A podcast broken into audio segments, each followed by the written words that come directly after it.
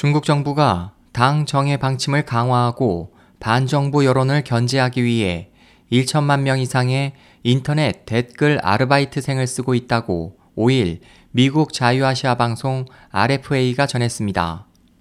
보도는 중국에서는 이러한 이들은 우마오당으로 부르고 있다면서 이것은 정부를 위해 인터넷 여론을 조성하는 어용 평론가를 지칭하며 글을 한 편씩 올릴 때마다 오마오 약 90원을 받는 것을 비유한 말이라고 설명했습니다. 중국 대학 당국 자료에 따르면 대학생 우마오당은 대부분이 학교 공산당 위원회 선전부, 학생처, 공청단 위원회 간부 중에서 선발됩니다. 중국 공산당 청년 조직인 중국 공산주의 청년단의 자료에 따르면 현재 전국의 우마오당은 대학생 402만 명을 포함해 약 1,052만 명입니다. 지역별로는 산둥성이 78만 명으로 가장 많고 다음으로는 쓰촨성, 허난성, 광둥성, 장수성의 순으로 분포돼 있습니다.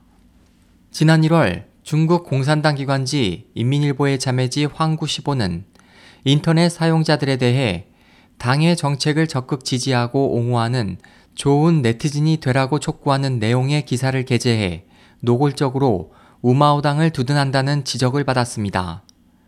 지난해 10월 홍콩에서도 일부 연예인들이 반중국 시민 가두 시위를 지지하자 중국 중앙선전부가 200여만 명의 우마오 당에게 그들을 연예계에서 내쫓도록 하는 글을 유포하도록 지시했다는 내용이 보도된 바 있습니다.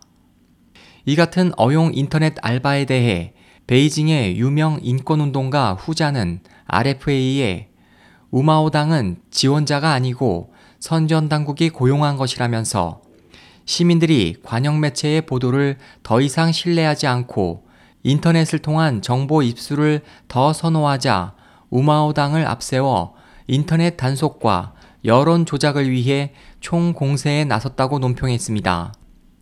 중국이 불법 단체로 규정한 중국 민주당 해외 지부의 쉬원리 대표는 청년들은 비교적 충동적이어서 선동에 쉽게 넘어가 우마오당이 된다.